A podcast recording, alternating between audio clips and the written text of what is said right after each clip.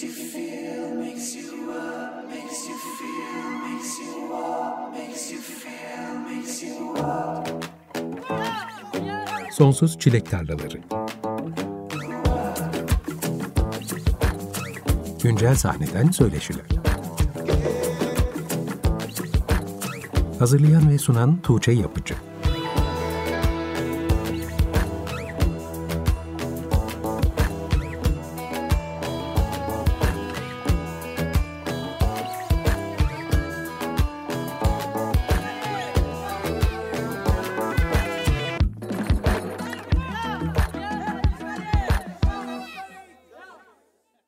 95.0 Açık Radyo'da Sonsuz Çilek Tarlaları programından herkese merhaba. Ben Tuğçe Yapıcı. Programın açılışını Berlin menşeli Kara Delik grubundan Hayvan adlı parçayla yaptık. Grubun saz ve vokallerden sorumlu üyesi Barış Öner bu akşam bizimle birlikte. Hoş geldin Barış. Hoş bulduk, merhaba. Nasılsın? İyiyim sağ olun. Siz nasılsınız? Ben de iyiyim. Teşekkür ederim. Bu programda genellikle uzun zamandır her adımını takip ettiğim, üretimlerine hakim olduğum sanatçılarla aslında hiç bilmiyormuş gibi sorular sorduğum, söyleşiler yapıyorum ama nadiren de yeni tanıştığım, hakkında çok da bilgi sahibi olmadığım ama beni heyecanlandırdığı için bir an önce dinleyicilerle de tanıştırmak istediğim sanatçılarla buluşuyoruz. O yüzden bu akşam yine istisnai programlardan biri olacak. Kara Deliği tanımak için daha fazla beklemek istemedim. Bu akşam bu grubu birlikte tanıyalım istiyorum. Kara Delik bir trio ama grubun tek Türkçe konuşan üyesi Barış olduğu için bu söyleşi için kendisini sözcü olarak seçtik. Sayesinde Kara Delik'i yakından tanıyacağız. Barış aslında senin benim de bildiğim ve canlıda izlediğim 2010'larda aktif olan Koala Regi Band adında bir regi grubum vardı.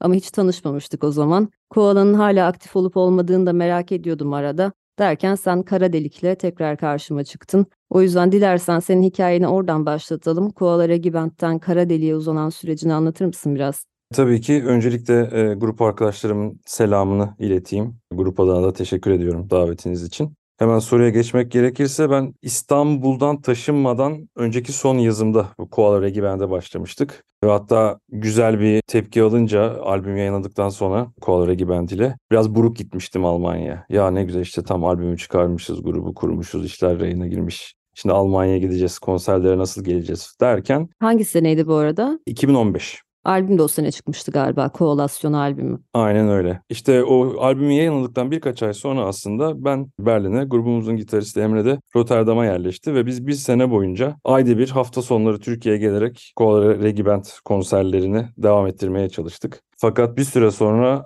bu sürecin bizim buradaki adaptasyonumuzu zorlaştırdığını düşündüğümüzden dolayı. Çünkü İstanbul'a gidiyoruz, konserler güzel geçiyor, farklı bir ortam. Ertesi gün tekrardan Almanya'dayız veya Hollanda'dayız. Bambaşka bir gerçeklik. Dünkü konser nerede, buradaki şu an olduğum durum nedir, ne değildir diye böyle bayağı bir bocaladık aslında. Daha sonrasında zaten uçak fiyatlarının da artması, e, bir yandan Türkiye'deki malum durumlar, canlı performans özellikle daha küçük gruplar için yapmanın zorlaşmasıyla diyeyim. Biz bir ara verdik ama çoğu ara gibi o biraz bir bitiş oldu. Aslında bayağı aktifmişsiniz gerçekten o dönem. Ben de dün biraz baktım da bayağı çalıyormuşsunuz. Hatta şaşırdım senin o dönemde yurt dışında yaşıyor olmana. Ya aslında bunda şu an fark ediyorum. Sanırım şöyle bir durum oldu. Şimdi buradaki ilk dönemlerimizde, aylarımızda zorlandık herhalde Emre ile. Onun için oradaki buradaki hırsımızı biraz İstanbul'dan çıkardık. Yani buradaki o soğukluğu İstanbul'a dönüp bildiğimiz ortamda daha da aktif, enerjik bir şekilde bir şeyler yapmaya odakladık kendimize. Bir şekilde öyle teselli olduk Almanya'daki soğuklukta diyeyim ilk başta. ilk taşınan birisi için. Fakat sonra ne kadar işte uğraşırsak uğraşalım devamı gelmedi tabii ki. Yani sonuçta sadece bir konserliğine Türkiye'ye gidip gelmek için çok daha farklı bir seviyede bir grup olmak lazım. Yani regi dünyası daha buna hazır değildi İstanbul'da. Yani gerçekten yine reginin durumuna geldik Türkiye'de. O yüzden devam edemeyen bir grup gibi Koala Regi Band. Yani artık aktif olmadığını söyleyebiliyoruz herhalde. Evet artık aktif değiliz belki bir gün. Regi aşkı bitti mi peki? Regi aşkı bitmedi ama şimdi yalan söylemek de istemem. Biraz heyecanı geçti. Daha çok böyle nostaljik ve e, bizim daha çocukluğumuza dönük güzel anıları temsil eden bir müzik türü oldu açıkçası. Çünkü biz o zamanlar işte 17-18 yaşımızdaydık ve ilk profesyonel uğraştığımız müzik türü reggae'ydi. Aslında biz bir grup, okul grubu olarak başladık. Sonra işte değişti vesaire. Aynı zamanda İstanbul müzik hayatını veya sahnelerini de reggae üzerinden öğrendik. Yani hani ilk başta reggae nerede çalınır, nerede söylenir, nerede dinlenir üzerinden biraz bu canlı müzik veya işte grup olmak, Türkiye'de bir şey çıkarmak, konser vermek ve bunun her türlü e, arka plana organizasyonu regi sahnesi üzerinden okumaya ve öğrenmeye çalıştık diyeyim açıkçası. Veya atıyorum ikimiz de Emre için de konuşabilirim bunu. Yurt dışına taşındığımız zaman ilk aradığımız sahne burada reggae'ydi mesela. Berlin'de reggae nerede çalınır? Hangi grup vardır? İşte hani burada bir grup kurulur mu, kurulmaz mı? Ya da burada çalmak ister miyiz? Çünkü Türkiye'deki reggae'nin biraz daha farklı anlamları vardı açıkçası. Hani bir politik bir tarafı var. E zaten onu dinlemek tamamen nasıl diyeyim bir yani reggae çalan bir yere gidince de bir insan sonuçta bir alternatif hayata geçiş yapmış oluyor otomatik olarak. Daha farklı bir anlamı vardı diyeyim yani Almanya'da dinlemektense. Farklı bir komüniteye de giriyorsun aslında. Aynen öyle. Buradaki komünite o kadar açmadı diyelim. Öyle mi? O anki ya da ihtiyacımız o değildi belki Almanya taşındıktan sonra. En azından kendi adıma konuşayım şimdi Emre'yi işin içine katmayayım. Bir şekilde zaman içerisinde açıkçası koptum reggae'den ama yine bir arada sırada esiyor. Dinliyorum. Onun dışında Türkiye'de gruplar hala takip ediyorum bu arada. Ondan kopmadım mesela. Peki sonrasında koala tabiri caizse azalarak bitiyor. İstanbul'a gelip gitmeyi azaltıyorsun. Belki Berlin'e daha fazla adapte oluyorsun. Ve sonrasında oradaki regi sahnesi seni açmıyor ama başka sahnelere doğru mu yöneliyorsun? Ben sonra saza başladım. Ben saz yani bağlama çalıyorum. E, grupta da Kara Delik'te de. Ve ben Türkiye'deyken ut, bağlama falan hiçbir alakam yoktu. Ne sanat müziğiyle ne halk müziğiyle. Biraz böyle işte gitardan dolayı işte elime bir ut geçmişti. Onu tıngırdatıyordum vesaire. E, Almanya'ya geldikten sonra çoğu insana olan gurbet e, bana da vurdu gurbet hissiyatı. Bir de o zaman ilk taşındığım zaman işte daha çok da zamanım vardı. Ne yapayım ne yapayım dedim. İşte udumu götürmüştüm yanımda biraz ilerletirim diye. Ben dedim internetten bir bakayım ud dersi alabileceğim bir yer Berlin'den. Derken bir okul buldum. Türk-Alman Müzik Okulu diye geçiyor. Oraya gittim işte merhaba ben ud öğrenmek istiyorum vesaire. Ondan sonra oradaki hocam dedi ki ya ud hocamız ayrıldı fakat ben işte bağlama öğretebilirim istiyorsan ilgini çekerse dedi. Ben de öyle bir bilinçsizlikle yani ud bağlama dedim fark etmez ya o da olur dedim. Ben bir şekilde bağlama dersi almaya başladım burada. Ondan sonra oldu olanlar işte. ben iki sene yani iki sene her şeyi bıraktım Berlin'de. Askerlik gibi böyle günde 5-6 saat bağlama çalıştım yani her şeyi bıraktım. Her gün plan yaptım. Sabah kalkınca 2 saat, sonra bir ara, günlük işler, sonra bir 2 saat başka bir etüt e, rallisi daha diyeyim. Öyle ben bir 2 sene geçirdim. Sadece bağlamadan oluşan ve bunların hepsi Almanya'da oldu yani. Dediğim gibi gurbet kafası bende oradan çıktı. Peki İstanbul Ghetto Club projesi de bu zamana mı tekabül ediyor? E, aslında İstanbul Ghetto Club projesi 2018-2019 gibi başladığımızı hatırlıyorum. E, Kara Delik'ten önceye geliyor. Ben ilk başta dediğim gibi bağlama çalmaya başladım. Ondan sonra fakat gitar aşinalığıyla ve farklı janreleri dinliyor olmamdan dolayı bağlamayı nasıl elektrikli hale getiririm, efektler eklerim derken o sırada tanıştığım bir arkadaşımla biz İstanbul Ghetto Club projesine başladık. Orada da daha çok böyle asit yani elektronik, asit müzik ve hatta şey diyorduk biz ona Anadolu düğün havası tarzı bir isim katmıştık. O çok daha farklı bir konsepti tabii daha dans müziği veya aynı zamanda biraz daha performans sanatına da yöneliyordu orada yaptığımız şeyler. Fakat Koran'ın bitimine doğru işte o arkadaşım farklı bir yönde yol almak istedi. Benim farklı beklentilerim vardı. Bir şekilde biz yollarımızı ayırdık. Şimdi o devam ediyor ve ben nasıl diyeyim reggae'den elektronik müziğe, elektronik müzikten şimdi de post-punk'a bağlamayı kaydırdım gibi bir durum var. Güzel bir yolculuk. Fena değil, evet. Programa Mart ayında yayınlanan Hayvan adlı single'ımızla başladık. Şimdi de Şubat ayında yayınlanan Singularities One adlı EP'nize geçeceğiz. Oradan iki parça dinleyeceğiz. Bu ilk dinlediğimiz Hayvan adlı parçanın galiba bir iki parça daha eklenip yeni bir EP daha geliyor çok yakın zamanda. Aynen öyle. Ayın 21'inde bu cuma günü dörtlü EP serimizin ikincisi çıkacak. Bir tam albüm yapmaktansa bunu biz dörde bölelim dedik. Bazılarında iki, bazılarında üç şarkı şeklinde e, aynı zamanda plak olarak basılıyor. Bir seriye başladık. Aslında bir tek bir albüm olduğu belli. Sadece işte aynı logo, aynı tasarım, renkleri farklı. Biraz aslında koleksiyonerler için de o yüzden ilgi çekici oluyor. Yani işte dördünü tamamlanınca sonra bir albüm oluyor gibi küçük bir oyun yaptık. Ya açıkçası şimdi böyle havalı havalı konuşmayayım. Bunu yapmamızın sebebi de günümüzün e, müzik endüstrisi e, diyeyim. Çünkü bir albüm yapıp günün sonunda maalesef Spotify dinlemeleri önemli.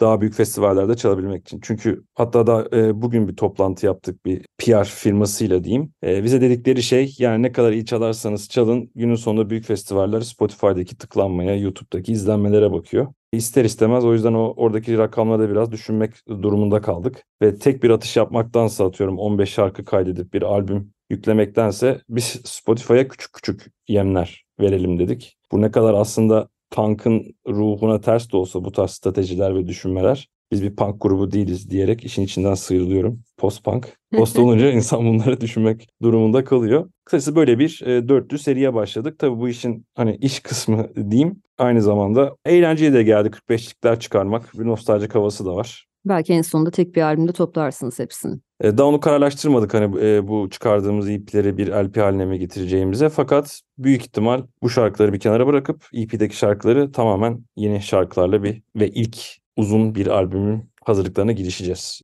önümüzdeki senenin başında. O zaman şimdi Singularities One adlı EP'niz yani bu dörtlü EP serisinin ilk EP'sindeki iki parçayı dinleyelim. Strange Attractor ve Iterations. Kara Delik'ten bu şarkıları dinliyoruz. Hemen ardından Barış'la sohbetimize kaldığımız yerden devam edeceğiz. Açık Radyo'da Sonsuz Çilek Tarlaları programı devam ediyor. Bu akşam Barış Öner'le birlikteyiz. Kara Delik grubunu konuşuyoruz. Kendilerinin 17 Şubat'ta yayınlanan Singularities One adlı EP'sinden iki parça dinledik. Strange Attractor ve Iterations.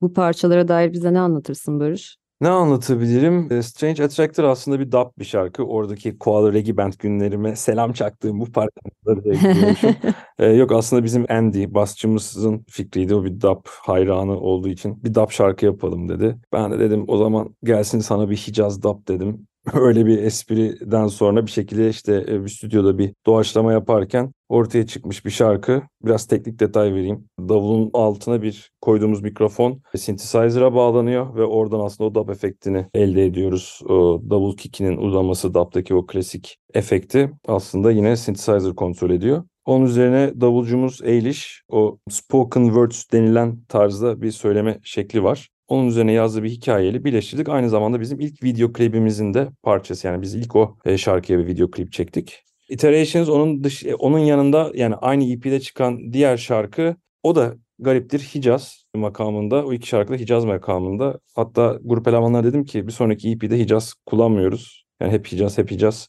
Biraz kolaylarına geliyor çünkü Hicaz'ı basmak. Özellikle bas gitarda diğer daha bozuk makamlara kıyasla. O yüzden o, ben aslında o EP'yi Hicaz EP'si olarak değerlendirdim kafamda. İkinci şarkı işte biraz da dinlediğiniz gibi daha sakin, patlama noktası olan bir şarkı. Peki programın ilk bölümünde senin aslında Kara Deli'ye kadar olan hikayeni konuştuk. Sonrasında Andy ve Alice'le nasıl bir araya geldiniz? Aslında biz bir korona grubuyuz diyebilirim. Yani bu korona zamanındaki beklenmedik boş zamandan dolayı yeni şeyler deniyordu herkes e, açıkçası. Eliş Avustralya'da aslında. 2015-16 gibi o da taşındı Almanya'ya. Andy ise Güney Almanya'dan Berlin'e gelmiş birisi. Biz hepimiz çok farklı açıkçası alanlardan geliyoruz. İşte ben o zamanlar dediğim gibi elektronik müzik, daha dans müziği, asit müzikle uğraşırken Eilish indie gruplarda veya biraz post-punk farklı farklı projelerde çalan bir davulcu arkadaşımızdı. Andy de aslında bir yandan ses mühendisi diyeyim. Aynı zamanda da metal müzikle ilgilenen birisi. Tamamen farklı müzik alanlarından geldik. Benim en yakın arkadaşımın ev arkadaşıydı Eilish. Biz bir gün öyle tanıştık. Dedi ki sen nasıl bir enstrüman çalıyorsun? Ben anlatamadım. Yani Avustralyalıya ben şimdi bağlamayı pat diye anlatamadım. Dedim göstereyim bir gün. Stüdyona geleyim göstereyim nasıl bir enstrüman olduğunu. Biz orada bir doğaçlama yaptık eğlencesine ve garip bir şekilde çok hoşumuza gitti bu. Daha sonrasında işte Andy de Eilish'in arkadaşıydı. Biz ikinci buluşmamızda üçümüz direkt iki şarkı yazdık. Şarkılarınız genellikle doğaçlamadan mı çıkıyor? Bana öyle bir his verdi. Kesinlikle doğaçlamadan çıkıyor. Daha çok şöyle oluyor aslında. Ben onlara bizim aksak ritimleri biraz göstermeye çalışıyorum. Çok ilgilerini çekiyor. İşte 5-4'lükler, 18'ler, 9-8'ler, roman havaları vesaire. Fakat normalde arkadaşlarım benim bu tarz müzikleri dinlemiyorlar. Sadece ben stüdyoda onlara ne gösterirsem dinliyorlar. Ve bu benim çok hoşuma gidiyor. Biraz aslında farklı bir yere gireceğim. Soru bu değildi ama yani normalde Türk müziği veya nasıl diyeyim Doğu müzik teorisine daha yakın olan müzikleri dinleyen insanlar olsalardı eminim çok daha farklı bir müzik yapılıyor olurdu. Ve ben de dedim ki onlara dedim sakın Anadolu rock, psychedelic rock işte 70'ler falan dinlemeyin dedim. Çünkü bir, bir şekilde insan kafası çalarken oraya gidiyor. O- Onun gibi bir şey çalmaya çalışıyor. taklit etme eğilimi Aynen. Dedim ki dinlemeyin dedim. Ya ne dinliyorsanız onu dinleyin. Şimdiye kadar merak edip açmadıysanız dedim. Yani dinlemeyin dedim. Onlar da çok meraklı değillermiş aslında büyük ihtimal. Hiç dinlemediler gerçekten. Ben sadece onların orada o an ne gösterirsem atıyorum işte e, 18'lik bir ritim çalışıyoruz önce bir 10 dakika. Tamamen ritmi tutmaya dayalı. Doğaçlama aslında ondan sonra başlıyor. Şimdi biliyorsun Avrupa'da Anatolian rock müziğe yükselen bir ilgi var. İnanılmaz. Evet oradaki müzisyenler de dönüp bakıyorlar buradaki geçmişteki diskografilere. Oradan bir şeyler keşfediyorlar sonra üzerine bir şeyler yapmaya çalışıyorlar. Yeni üretimler çıkıyor. Ben sizin de öyle bir oluşum olduğunuzu zannettim ama Ya öyle değil. hikaye ilginçleşti şu an benim için. Şöyle söyleyeyim aslında bağlama çalan birisi olarak Almanya'da tabii ki de ister istemez takip ediyorum. Yani Altın Gün olsun. Bizim Berlin'den Derya Yıldırım var. Şimdi İsrail'den yeni bir grup çıktı. Şeftali Desti galiba isimleri. Aynı zamanda Berlin'de bir sürü e, bu müzik alanına yönelen grup var. Bu arada Türkiye'den de değiller. Hani e, başka ülkelerden insanlar. Fakat nasıl diyeyim sevdiğim bir tarz ama ben öyle bir şey yapmak istemedim. O yüzden de o uyarıyı arkadaşlarıma yaptım. Dedim ki hani bunu yapmayalım dedim. Yani bunu yapan bir sürü insan var ve çok da güzel yapıyorlar. Benim pek ilgim yok ama bunu yapmakta. Ben dinlemeyi seviyorum. Hani biz şu üçümüzün garip buluşmasından ne çıkıyorsa o olsun dedim. Yani biz bir müzik yapmaya çalışmayalım. Aslında biz post rock yapalım diye de yola çıkmadık. Fakat o benim elektronik ve bağlama ve aynı zamanda tabii folklorik olarak normal klasik şekilde de çalıyorum bağlamayı. Eilish'in işte indie background'u, Andy'nin metalci geçmişi diyeyim ve experimental rock diyeyim. Onun karışımı aslında Bir yandan krautrock'tan da ilham alan bir proje Kara Delik. ya da krautrock aynen aslında o biraz soru işareti. Bazı şarkılar biraz daha krautrock. Fakat biz krautrock dediğimiz zaman bize kızıyor Almanlar. O yüzden onu şimdi pek diyemiyoruz. Bir işgal evinde bir konser vermiştik. Böyle 70 yaşında yaşlı Alman bir teyze geldi. Dedi sizin yaptığınız dedi işte dedi krautrock'tan daha komplike. Siz niye buna krautrock diyorsunuz canım falan tarzı böyle bir yo- yorumda bulundu. Dedim he o zaman tamam biz krautrock demeyelim ama ne diyelim onu da bilmiyorum. Belki Almanlar için sınırları daha belli olan, daha tanımlı bir tür krautrock. Evet. Ya bir de işte orada aksak ritimler biraz da farklı melodiler e, duyunca yok yok bu krautrock da değil deniyor. Fakat benim açıkçası çekindiğim en büyük şey veya istemediğim yani biz aslında Anadolu motifli bir post rock yapmıyoruz veya işte e, Türk halk müziği motifli bir rock müzik değil de ya ben de bağlama çalıyorum yani gitar da çalabiliyordum ben bağlama çalıyorum. Daha farklı makamlar var, daha farklı ritimler var. Peki çaldığınız yerlerde seyircinin tepkisi nasıl oluyor? Çok farklı farklı oluyor ama genelde bir anlamamazlık mı diyeyim böyle bir gözlerde bir şaşkınlık o ne? Hani ilk başta bir, bir ilk bir 10 dakika genelde ne olduğunu anlamıyorlar. Biz ne çalıyoruz tam olarak bir idrak olmuyor. Kavrama süreci. Aynen öyle. Çünkü ilk başta şey açıkçası bağlamaya kilitleniyorlar. Ya bu buzuki mi, mandolin mi? Zaten her konser sonrası bana en az bir 5 kişi gelir. Bu çaldığın enstrümanın adı ne? Mandolin mi diye. Ee, yok mandolin değil bak bağlama. Bu farklı bir enstrüman diye e, açıklamakla geçiyor. Ya benim aç- açıkçası beklemediğim kadar dans ediyor insanlar. Ben pek dans müziği yaptığımızı düşünmüyordum stüdyolarda veya kayıtlarda. Fakat ilk konserden beri inanılmaz bir dalga dalga dans ediyor insanlar konserlerde. Açıkçası onları da biraz aksak ritme bağlıyorum. Groove yakalıyor demek ki insanları. Yani herhalde. Ya bir de işte bir şekilde büyük ihtimal dediğim gibi aksak ritmin bir cilvesi olsa gerek. Yani çünkü öyle bir müzik ki bizim konsere metalciler de geliyor. Bu dediğim gibi Altın Gündü vesaire o Anatolian Rock denilen tekrardan gündeme gelen janrayı takip eden insanlar da geliyor Ee, veya indici. Yani hani herkes geliyor diyeyim. Kısacası direkt tek bir müzik sahnesinde hitap etmiyoruz. Ve gelen herkes de dans ediyor. Ben de daha fazla dans etsinler e, isterim tabii ki. Şimdi sizin geçen yıl yayınladığınız Tamam adlı EP'den, EP mi demeliyim, LP mi demeliyim bilmiyorum. Çünkü Spotify'da 3 parça var ama Bandcamp'te 7 parça var. Siz nasıl adlandırıyorsunuz bilmiyorum. Oradan iki şarkı dinleyeceğiz. Öncesinde belki şu EP'nin durumundan biraz bahsedersin bize. Tabii ki. Ee, şimdi e, ona LP demek diğer LP'lere haksızlık olur. O yüzden LP demeyeyim. EP buçuk, bir buçuk EP e, e, oldu mu biraz. O da bizim aslında ilk daha biz çünkü bir e, koronanın ilk başında dediğim gibi provalara başladık, çalmaya başladık. İlk ikinci, üçüncü provada öyle 7-8 tane şarkı çıktı ve biz onları direkt kaydettik. Onlar aslında çok hamdı bizim için. Daha ne yapmak istediğimizi bilmediğimiz, beraber ne yapabiliriz'i düşünmediğimiz dönemde çıkmış şarkılardı. Daha sonrasında onu biz e, kaset olarak yayınladık. Çünkü burada tekrardan bir kasete dönüş demeyeyim de bir kaset tekrardan popüler oluyor. İşte 90'ların tekrardan popüler olması gibi. Kaset Revival. Deniyor şimdi ona. Aynen. Leipzig'te bir yerde bastırdık kasetleri. Hem bir basmak istedik. O zaman plağa basmak istemedik nedense işte maddi sebeplerden dolayı vesaire. Kaset fikri ortaya atılınca hepimiz tamam dedik ve hiç plansız programsız bir şekilde biz kaset bastık. Tamam adlı. Fakat sadece 3 şarkısını ekledik Spotify'a. Onun iki sebebi var. Bir tanesi hani kaset alanların bir ayrıcalığı olsun istedik. Çünkü konserlerimize gelmişler. Tek konserlerde satıyoruz. Bandcamp'te de satmıyoruz artık sanırım kaseti konserimiz gelip izleyen orada kaseti alan insanın bir ayrıcalığı olmasını tercih ettik.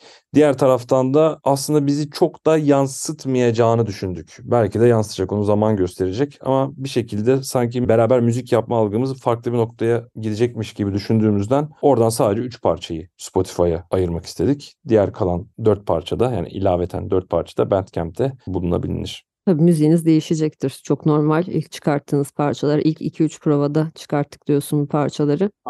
Şimdi o albümden Spotify'da da olan parçalardan seçtik. Oh Well ve Oh I Go. Bu şarkıların ilk ortaya çıkış anlarını hatırlıyor musun? Hatırlıyorum. Aslında o Spotify'daki 3 şarkıdan çok kısa bahsedebilirim. Few'un bizim aynı zamanda ilk yayınladığımız single. Few'un e, çıkış hikayesi Oyesi'ye, Asiye, Tütün Koydum Kesiye türküsü e, Karadeniz'den. Ben böyle bir ara vermişiz. Ben böyle kendi kendime işte yeni bir pedal almışım. Efektleri deniyorum. Bir yandan da işte Oyesi'yi çalıyorum. İşte Andy bu ne ya bu melodi falan iyi dedi. Ha böyle bir türkü var dedim. E bir çalsana yaptı bunu falan.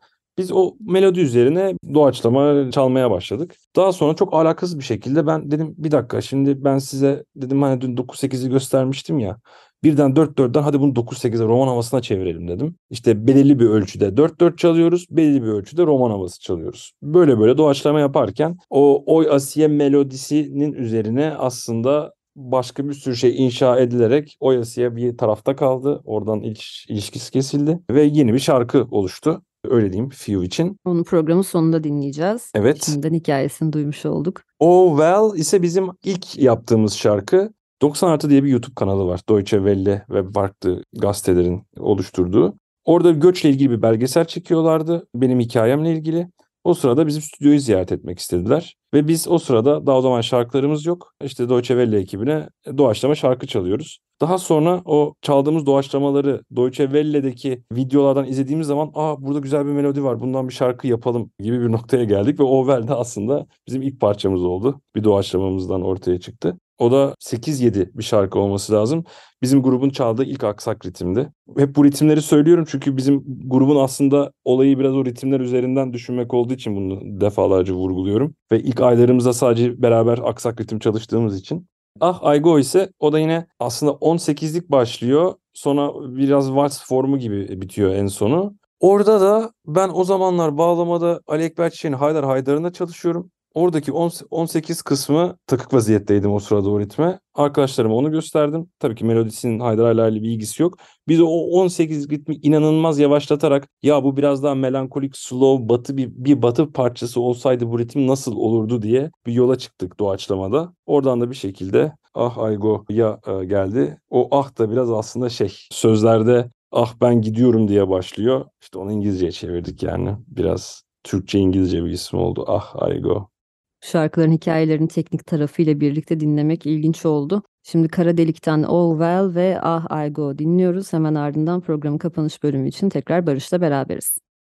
Açık Radyo'da Sonsuz Çilek Tarlaları programı devam ediyor. Kara Delik'ten Oh Well ve Ah I Go dinledik. Kara Delik, Berlin menşeli bir grup. Bu akşam ben de ilk defa tanışıyorum ve Barış bize diğer grup üyeleri adına da grubu anlatıyor. Az önce Tamam EP'sinden bahsettik. 2022'de onu yayınlıyorsunuz ve galiba hemen sonrasında çok hızlı bir şekilde konserlere başlıyorsunuz Barış. Evet doğru biz hatta sanırım EP'yi yayınlamamıştık. Sadece bir single'ımız vardı ilk konserimizi verdiğimiz zaman. Fakat daha sonrasında 6 aylık bir ara verdik. İşte bu Covid'in son dönemleriydi. Ne prova ne konser hiçbir şey. Daha sonrasında ya ilk konser güzeldi hadi devam edelim diye bir gaza geldik diyeyim. Sonrasını açıkçası pek kontrol edemedik. Yani bir yerde çaldık, oradan birisi gördü bir yere çağırdı. Oradan başka bir yere çağrıldık derken biz düzenli olarak çalmaya başladık. Sonra acaba bir tur mu yapsak diye düşünürken küçük bir 10 günlük bir tur Almanya'da e, yolculuğumuz oldu. Aslında işler biraz ondan sonra ciddileşmeye başladı. Dedik ki Aa, bu bir sadece eğlence, hobi, boş zamanda aksak ritmi öğrenme workshopu değil. Gerçekten grup olduk gibi bir değişiklik yaşadık açıkçası.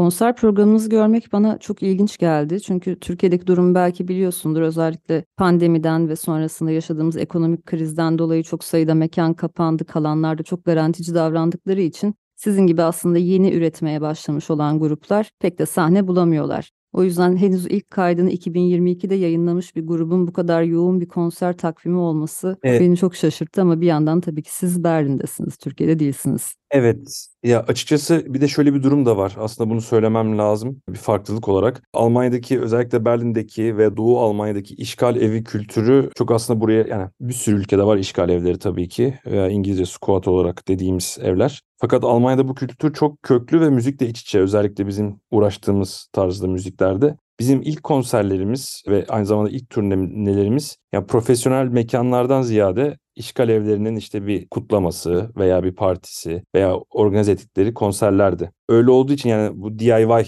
organizasyon diye tabir edilen tarzda etkinliklerdi. Ve benim için çok yabancı bir şeydi yani ben açıkçası pek bilmiyordum işgal evi nedir, ne değildir, bunun kültürel altyapısı ne. İçine girdikten sonra öğrendim. Çok da uzatmayayım. Koronadan sonra aslında DIY etkinliklere inanılmaz bir talep oldu Almanya'da. Çünkü büyük konser mekanları çok risk alıyorlar. İnsanlar bilet almıyorlar. Son dakikaya kadar bekliyorlar. Büyük konserler iptal olmaya başladı. Ve insanlar hep küçük etkinliklere yönelmeye başladı.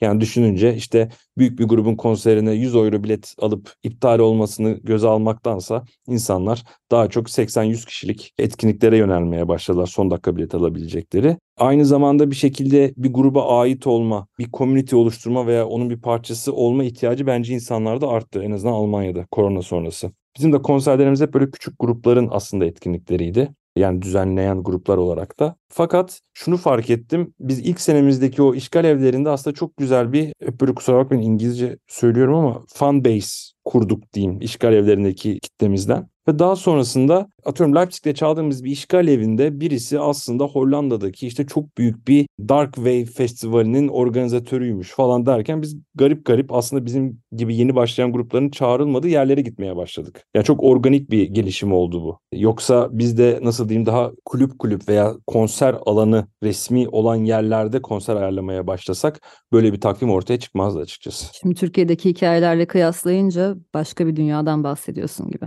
Ya doğrudur. e, Doğrudur. Ben de isterdim Türkiye'de bir işgal evinde konser e, vereyim, karşılaştırayım kendi kafamda. Ama bilmiyorum. Belki bir gün. İşgal evi var mı Türkiye'de? Bildiğim kadarıyla yoktur diye tahmin ediyorum. İlla vardır ya. Yani olsa bir konser olsa duyardık herhalde. O da doğru gerçi. Geçen hafta Eskiz grubuyla beraberdik. Onlarla da biraz karşılaştırma yaptık. 15 yıllık yolculuklarını yeni sonlandırdılar. Hı hı. Ve biraz Avrupa'da gittikleri konserlerden bahsettiler. Deniz özellikle hem The Ringo Jazz'le hem Eskiz'le çok sayıda konser verdi Avrupa'da. Oradaki grupların arabalarını arkalarına ekipmanlarını atıp kendi oluşturdukları programlarla turneye çıkabilmelerinin ne kadar aslında ufuk açıcı olduğunu anlattı. Burada olmaması ve çok e, fazla kısıtlı olması imkanların aslında bir grubun kariyerinde, yolculuğunda fazlasıyla zorluyor. Evet tabii ki zaten mesela biz ilk çıktığımız turda ve hala da öyle konserlerimiz oluyor. Konserlerimiz yarısına bütün ekipmanları biz kendimiz götürüyoruz. Amfiler, davullar, mikrofonlar. Yani tabii mikrofonu götürüyorsun da e, nasıl diyeyim ya hiçbir ses sistemi olmayan yerlerde bir sürü konser yaptık. Oraya ses sistemini de biz götürdük. Ve öyle bir kültür var. Yani bu mesela ben ilk başta çok garipsemiştim. Ya öyle iş mi olur? Hem bizi konsere çağırıyorlar hem de bizi amfileri taşıttırıyorlar. İşte speakerları biz taşıyoruz, monitörleri biz getiriyoruz. Bu ne biçim iş falan böyle bir, bir şey oldu. Başta adapte olamadım. Sonra dedim ki ha yok yani bu buradaki işte o bu mercekteki e, etkinliklerin aslında bir parçası yani onu da getirme işi müzisyenin gibi bir durum var açıkçası. Peki şimdi sırada planlanan tarihi belli olan konserleriniz var diye biliyorum. E, var. E, açıkçası bu bahsettiğim dörtlü EP serisinde her serisinde bir turneye çıkıyoruz. Önümüzdeki Perşembe günü de hem bahar hem de ikinci EP'yi kutlama amaçlı bir Almanya, Avusturya, Çekya ve İsviçre turnemiz olacak. Yaklaşık 20 Nisan'dan 7 Mayıs'a kadar. Daha sonrasında işte bu Berlin civarında gerçekleşen Fusion Festivali'nde çalacağız. Yine yanlış hatırlamıyorsam eee, Kuzey Bavyera olması lazım. Void Fest diye bir metal festivalinde çalacağız ve çok büyük metal hardcore grupları var. Yani o hardcore'cuların, metalcilerin arasında bağlamayla bakalım ne olacak. Çok merak ediyorum o konseri. İlginç bir konumlanma evet. E, O kontrast çok hoşuma gidiyor çünkü. Evet. Sizin için bayağı güzel bir deneyim olur. Kesinlikle, kesinlikle.